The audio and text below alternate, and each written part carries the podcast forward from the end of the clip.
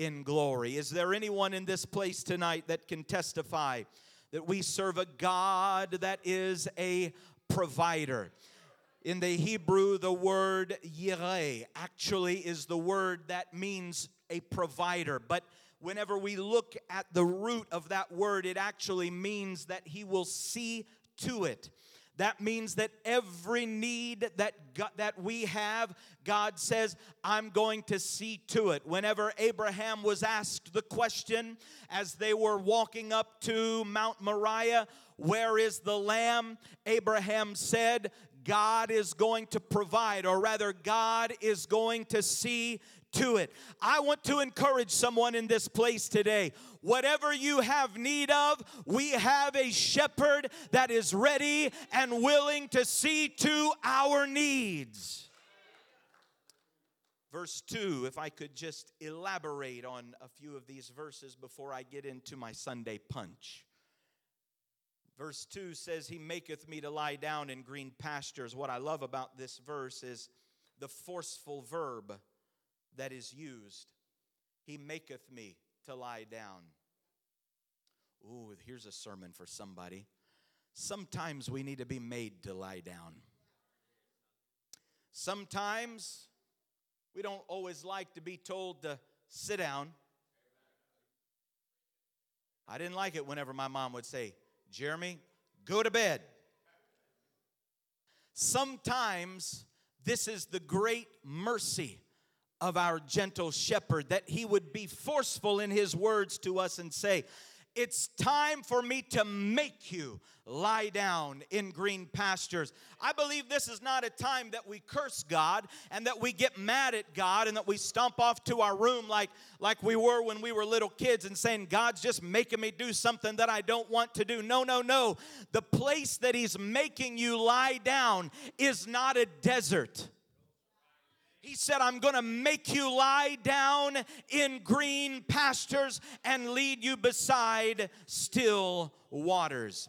The Bible goes on to say in verse number four, Yea, though I walk through the valley of the shadow of death, I will fear no evil. I love this scripture because oftentimes, and, and definitely 2020 has been a year where fear gripped so many people. The mental health situation of so many people around the world began to decline. Why? Because of fear. People were walking around in fear and in anxiety. I mean, for crying out loud, you couldn't even get toilet paper.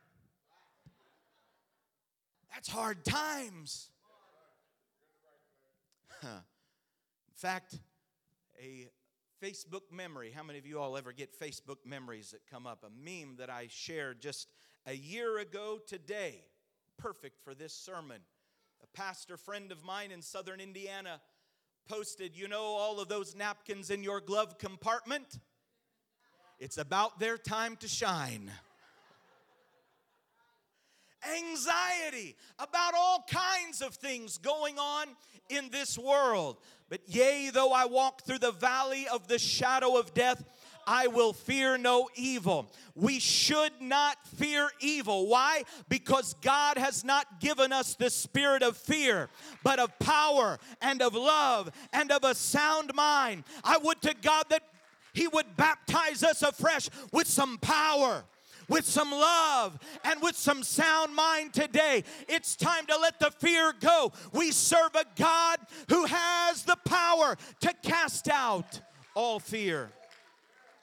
In fact, the Bible tells us that we're supposed to fear Him. The amazing thing about the Hebrew word fear, when the Bible says that we should fear Him, it's not the same Hebrew word for phobia as in you're afraid of spiders or you're afraid of heights or you're afraid of, like my mother, uh, she's afraid of uh, claustrophobic, uh, of tight spaces. She, my mother has never liked an elevator. She gets in an elevator and starts to have anxiety attacks. It's not that kind of fear. We don't fear God as in phobia, it's a different Hebrew word. In fact, the word itself means at its root to be in awe when was the last time that you were in awe of Him?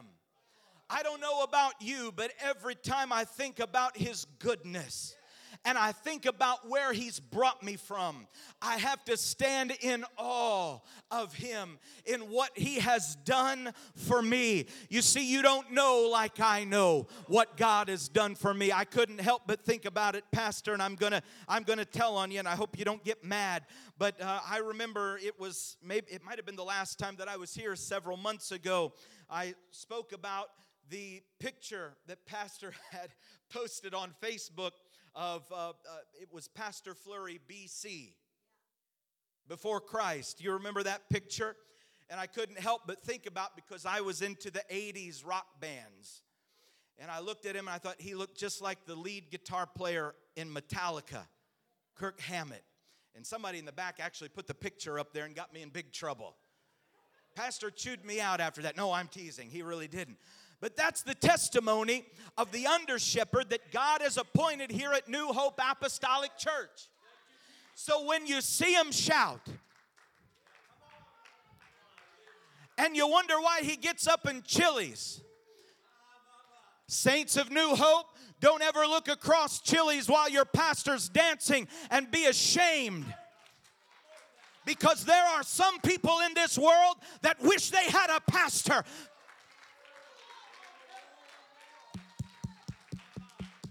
I'm in awe of what God has done in my life. I'm in awe of what God is doing in the world. I'm in awe of 13 Trinitarians being baptized in Jesus' name in Uganda just last week. I'm in awe of what God is doing.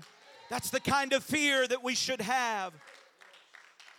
Not here to fear evil. I'm not afraid of COVID 19. I'm not afraid of what man shall do unto me because I stand in awe of the creator of the heavens and the earth who holds me in his hand. I Preached to people when my wife and I were living in India for many years. Preached to people that worship some 330 million gods. There's a God for everything. If you want to be a God yourself, welcome. It's one more 330 million. They worship all kinds of things. One of the things that I used to always tell them because people live, those who worship idols live in fear constantly. Fear is something that they live in. They don't want to offend their idols. So I always used to preach that if you worship idols, that means that you have made your God with your hands. So you have to carry your God. But my God made me, He's going to carry me. And it is because of this that even whenever I might be in a situation that, for all justifiable reasons, should strike fear in my heart, I still don't fear evil. Why? Because I am in the hands of an almighty God. I am in the care of a great and powerful shepherd. Thou art with me. Thy rod and thy staff, they comfort me. I, I have seen a lot of shepherds work around the world, in the Middle East, in India, in different places. And it's an amazing thing to watch as shepherds, many of them living just like they lived in first century Judea, amazingly. And a lot of the same practices going on, and a lot of the same, even, even tools that they use. I have seen shepherds, even in present day, with a club, which is the rod, and a staff, which is shaped like a hook. What was it for? To save the sheep, to pull the sheep back into the right direction. But you know, sometimes sheep don't always obey. Sometimes human sheep also don't always obey. Hello. Turn to your neighbor and say, uh oh, he just got right up in my business right there. We all love the staff. We love the comfort of the staff when we begin to slip, feeling that shepherd pulling us toward him. But how many of us are ready to feel comfort in the rod? Thy rod and thy staff, they comfort me. What about whenever the shepherd has to beat your backside? Sometimes, oh, hello. Now it really got personal, didn't it? Sometimes the shepherd does have to correct the sheep. Sometimes the sheep get stubborn. Sometimes they want to do the wrong thing. So, what does the shepherd do? He doesn't just have a staff, he has a rod as well. And that rod was to beat the fire out of that sheep if it was needful. Now, I know this is 2021, you're not allowed to spank kids anymore, but let me just tell you, I grew up in the 80s and I got beat. My mother, my, my dad's belt was coiled up on his dresser like a cobra, ready to strike me at any time. And let me just tell you, I was naughty. I wasn't raised in church, I came from a secular background. And my mother knew how to use that belt. And when I would hear that buckle jingling coming towards my room, I knew it's time to get under the covers and pretend like I'm asleep. Anybody else ever done that, or was it just me? I know what it's like to get out of line, but I also know what it's like to feel that leather strap. And in fact, it wasn't always that cobra coiled up on my dad's dresser. It was whatever blunt object was nearest to her hand. That could have been a wooden spoon, uh, that could have been a fly swatter, um, could have been a lot of things, and I think I turned out somehow okay. well, thank you. At least she thinks so. But my mother today is someone who I love. And my dad, I have to tell you, my dad never one time in my life ever spanked me because he never got a chance to. My mother was always got three beatings before breakfast most days. And so I can tell you that parents today, when we correct our children, it's not because we don't like them, it's because we do love them. The Bible says that if one is without chastisement, they are a bastard. I am thankful today that I know that I have parents that loved me and corrected me. And there are times, listen, sheep of God, there are times that our correction needs to come from the pulpit. Because the under shepherd that God has appointed for this flock has to preach the word of God without fear and without favor, and sometimes has to preach it straight. There will be times you will feel the warm embrace of the word, but there will also be times, the Bible tells us, my word is like a hammer. And sometimes we need to feel that hammer. It's not always comfortable, but I promise you, it will put your feet on streets of gold. This is the reason why David, who knew very well about the skill sets of shepherding, could say, Thy rod and thy staff, they comfort me. David knew exactly what it was like to be punished. He knew what it was like to be chastised. He knew what it was like for the prophet of God to look at him and say, Thou art that man. You are the man that committed adultery. You are the man that sinned before God. You are the man that, have done, that has done all of these things. You're the one that numbered the people and got everybody's lives messed up. You're the one that sent Uriah to the front line and caused him to die. You are that man. Sometimes we need an under shepherd to stand in front of us in the place of the great shepherd of heaven and preach it straight to us and tell us what we need to hear. When I look back to that coiled up cobra on my dad's dresser. I take comfort in the fact that I had a mother and a father who was willing to correct me and tell me what was right and what was wrong. We are living in a world today, dear brothers and sisters, where not everybody's cutting it straight. Where some people, they're hiring preachers, having itching ears, telling them what they want to hear. But I want somebody who's going to stand up, having a hot coal on their lips, ready to preach to me what thus saith the Lord. I don't only take comfort in that saving staff, but for that correcting rod that sometimes I have to feel whenever I get out of line.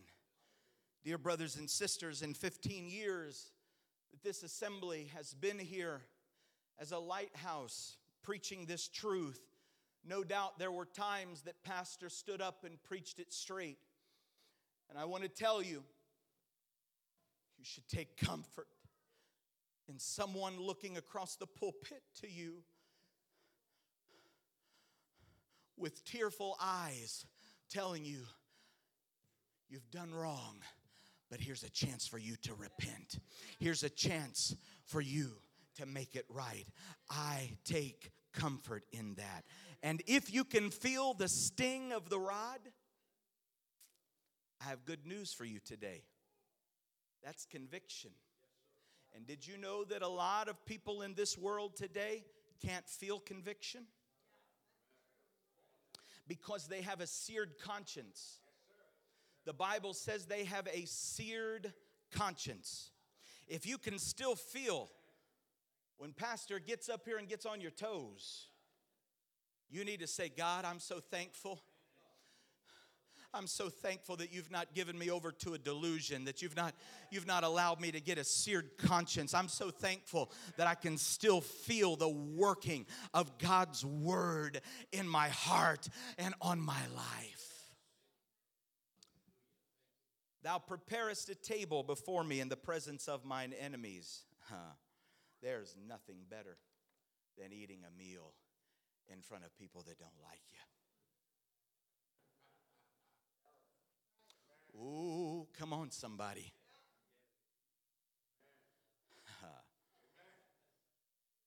Sometimes we got to get comfortable eating, talking about the blessings of God in peace, even though our enemies have surrounded us.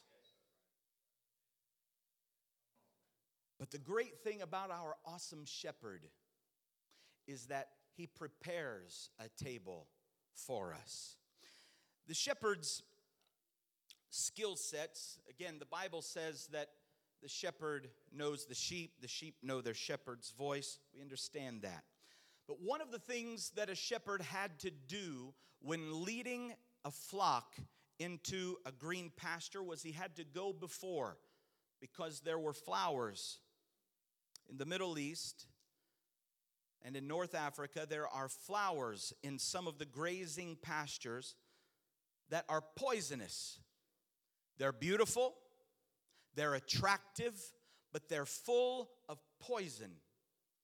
And the sheep can hardly resist them. So the shepherd knows the sheep. So what would he do? He went before and he would pull those flowers out of the ground removing the poison from the table. I don't know about you, but I'm thankful that this great shepherd robed himself in flesh. The Bible says that God was manifest in the flesh, justified in the spirit, seen of angels, preached unto the Gentiles, believed on in the world, and received up into glory. Why did he come? He came to remove the poison from the table.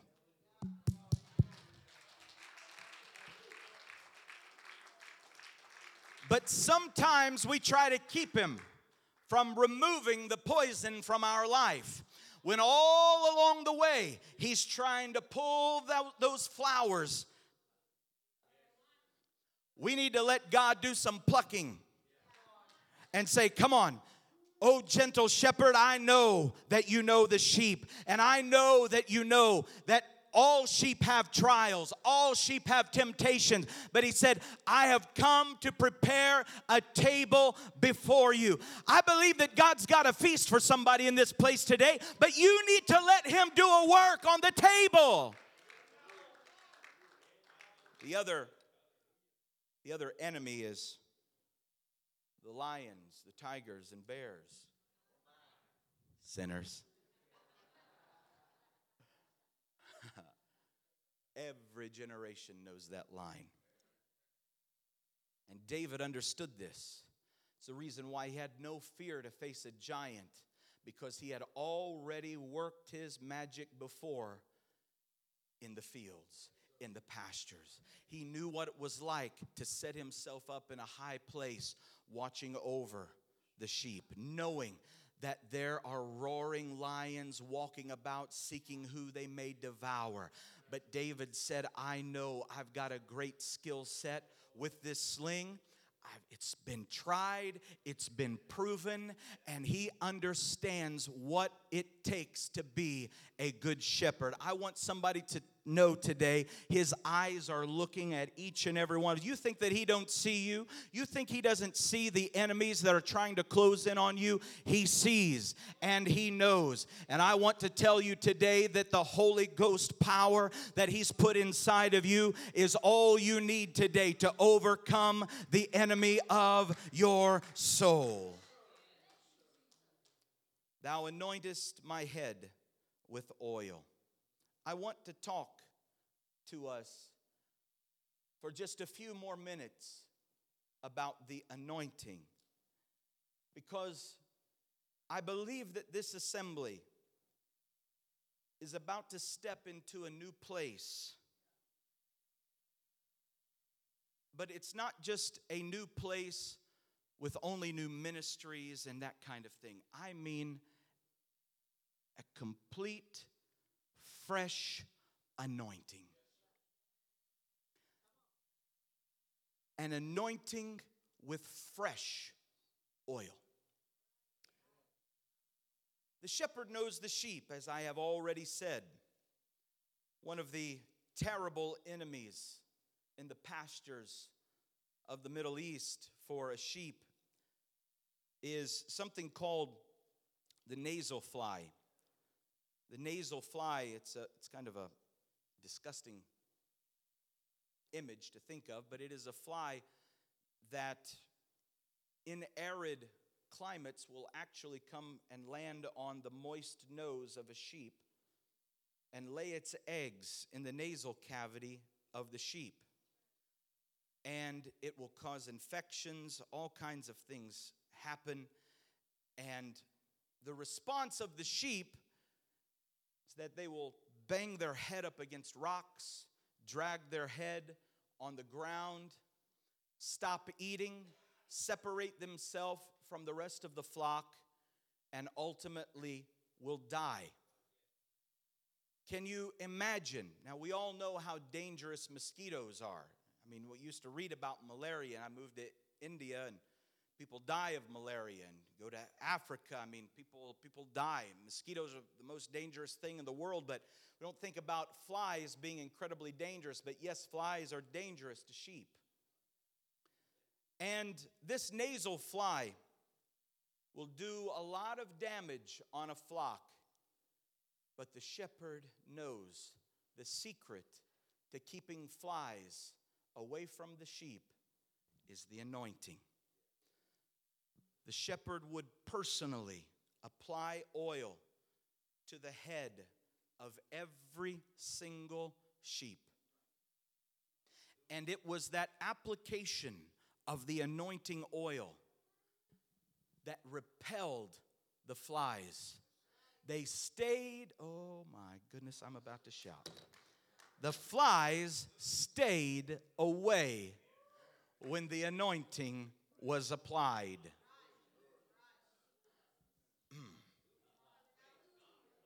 Have you ever had your head anointed with oil before?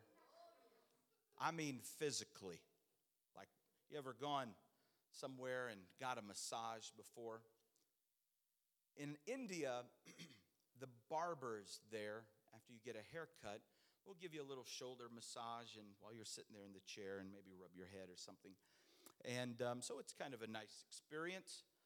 And one day I was preaching, I was in a, in a little area just off of the Arabian Sea, and a pastor friend of mine and I had been preaching all day, every day, for seven days straight. What I mean by all day is not just a night service. I don't know we all day. Folks, I can do it. I mean, I'm only like 5% into my sermon tonight. No, I'm teasing. Please, please. No. Ministry. People were baptized, filled with the Holy Ghost. People were healed. And at the end of seven days, we were wrung out. the other thing was, I needed a haircut. I looked like I'd taken on the vow of a Nazarite. So I told the pastor, I said, Well, we're done. I've got to get on a train. I've got to go to New Delhi uh, the next day. Or no, I'm sorry, it was, um, I got to go to Mumbai. And uh, so I said, I, I want to get a haircut before I go. And he said, Yeah, yeah, we'll go. We'll go quickly. There's a place nearby, um, and uh, he should be able to get us in very quickly. So I go and sit down, and he was a little bit grumpy, and, and we were just tired. And um, we were both bachelors, and, and um, it was an interesting uh, situation that we walked into. We walked in, the pastor sat down, just started reading a newspaper, and when I looked at the chairs there in the barber shop, there was a guy that was sitting there that was in the chair was sound asleep. I mean snoring. His mouth was wide open. I thought, man, they over there they shave you with straight razors. I thought somebody's done cut his neck or something. I don't know what's happened here. This isn't good. And uh, stumbled onto a murder scene or something. I don't know what's happened. But I said, hey, is this okay? And he said, yes, come on in. He said, I would be happy to have some golden hair on my floor. As everybody's hair over there is black. And so it was always a great thing going to the barber shop in India. They absolutely loved having my color hair on the floor. They, they felt blessed or something. I don't know. And so I sat down in the chair and he cut my hair and everything was going well. And the pastor kept looking over the top of the paper, like, come on. I could see him in the mirror behind me. He was getting a little bit uh, frustrated, ready to go. We're wore out. Well, after he gets done with the haircut, he goes in the back and he brings out warm oil and just started to drizzle that on my head while I'm sitting there. I mean, in front of God and everybody. This guy just started anointing my head with oil. And then he lit into massaging still remember what that warm oil felt like on my head. And he started massaging my head. And as he did, I, I now realize why that guy was asleep. so he was massaging my head, and I was nodding off. And I'm just like, you know what? I'm just going to. I'm just going to ride this for what it's worth. And I just sat there and just like, forget the pastor back there. He can wait. Then, about that time, I heard somebody sit down in the chair next to me. I looked over, and it was that pastor. He's sitting down. They anointed his head with oil as well. We were both. Because there's something about the anointing that brings peace, that brings comfort.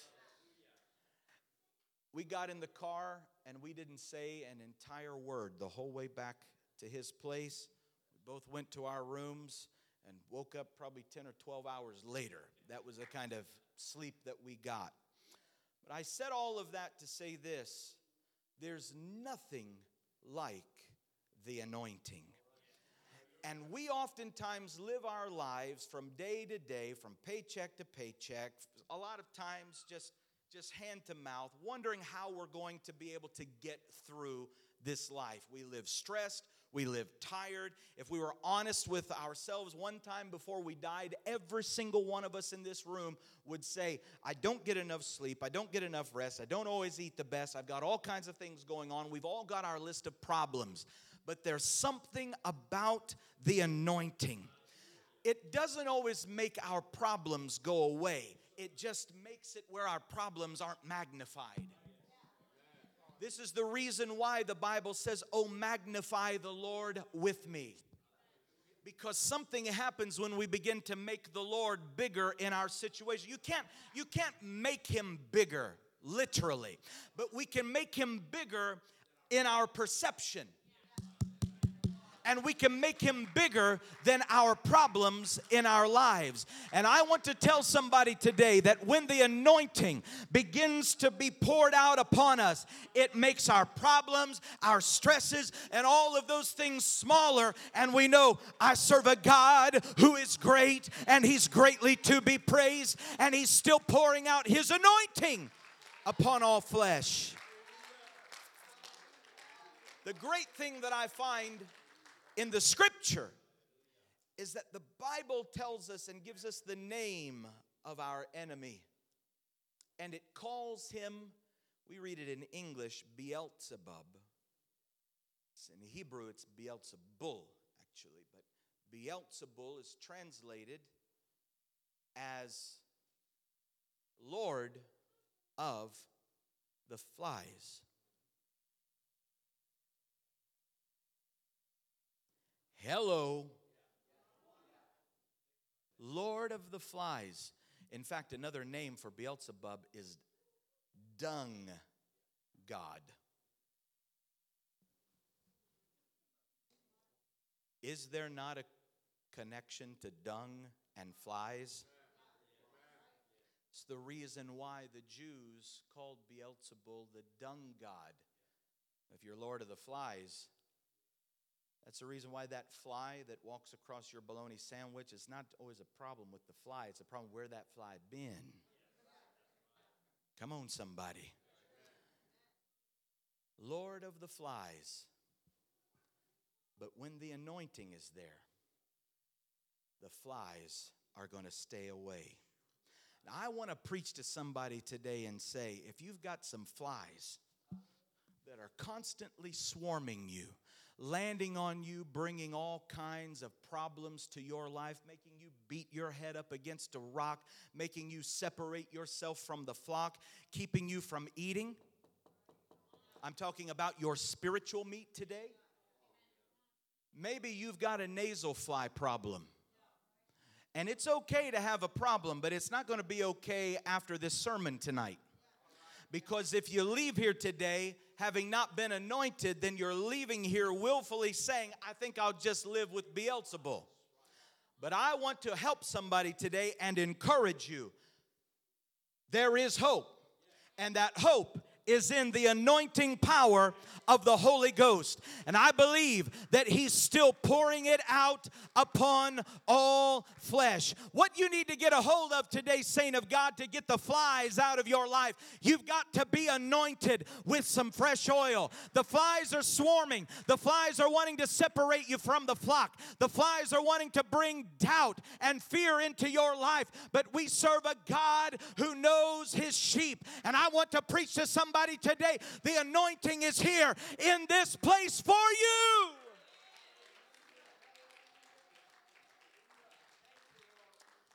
The progression of this scripture to me is so incredibly powerful. And I tell my students all the time there are no empty words in the Bible, there are no accidents in the Bible. In fact, we believe, and I, I, believe very strongly, that not just every word counts, but every letter counts for something. And when we read it in the text, there is something powerful about how it goes on from one point to another. You anoint my head with oil, and then guess what happens? My cup runs over.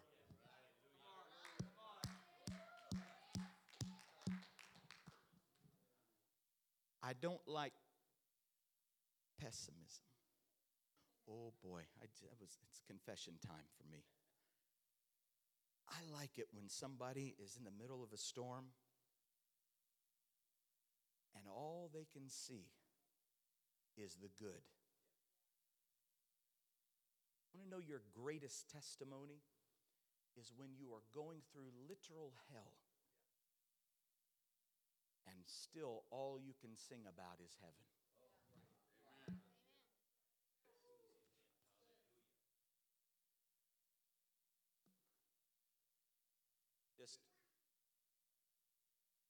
This is my illustration.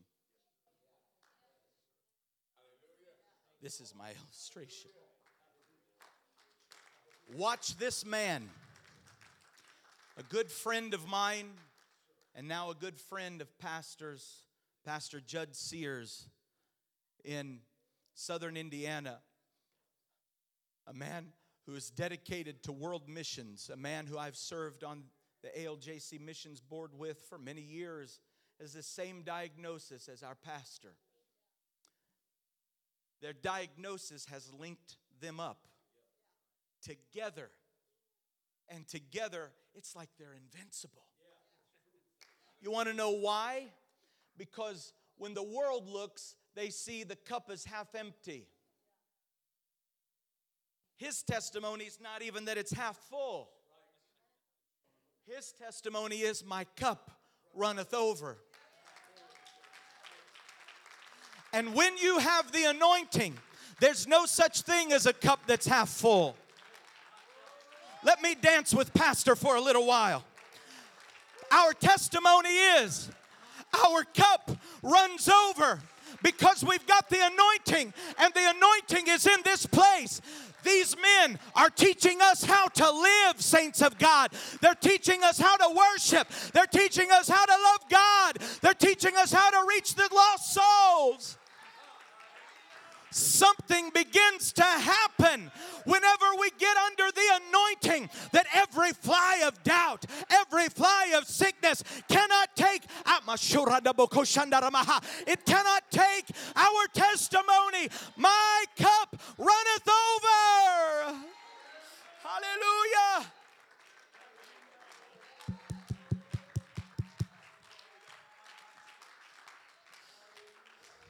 Let New Hope Apostolic Church have a testimony. We never have a cup that's half full. We don't have a cup that's half empty. The only cup that we have is the one that runs over. The only cup that we have is the one that David wrote about. That after we got anointed, our perception of even the most drastic of circumstances is our cup runs over.